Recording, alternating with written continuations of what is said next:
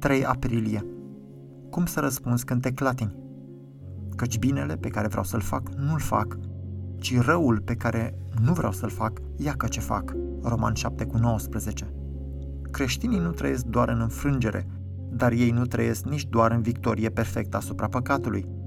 Iar în acele momente când eșuăm să triumfăm asupra păcatului, Roman 7 cu 13 la 25 ne arată care este modalitatea normală în care un creștin sănătos ar trebui să răspundă. Noi ar trebui să spunem, iubesc legea lui Dumnezeu, urăsc ceea ce tocmai am făcut. O, nenorocitul de mine, cine mă va izbăvi de acest trup de moarte?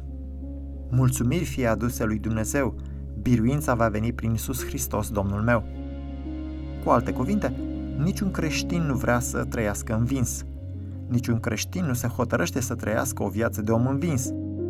Dar dacă suntem învinși pentru o vreme, nu ar trebui să ne mințim pe noi înșine cu privire la asta. Fără ipocrizie, fără pretenții false, fără lăudăroșia perfecționismului, fără zâmbete artificiale, bisericoase și fără superficialitate ieftină. Ba mai mult, Dumnezeu să ne facă așa încât să nu fim orbi față de propriile eșecuri și față de rapiditatea de a-i judeca pe alții. Dumnezeu să ne ajute să ne simțim mai rău pentru căderile noastre decât pentru greșelile altora. Doamne, dă-ne onestitatea, sinceritatea și smerenia apostolului din acest pasaj, unde el spune O, nenorocitul de mine, cine mă va izbăvi de acest trup de moarte? Mulțumiri fie aduse lui Dumnezeu prin Isus Hristos, Domnul nostru.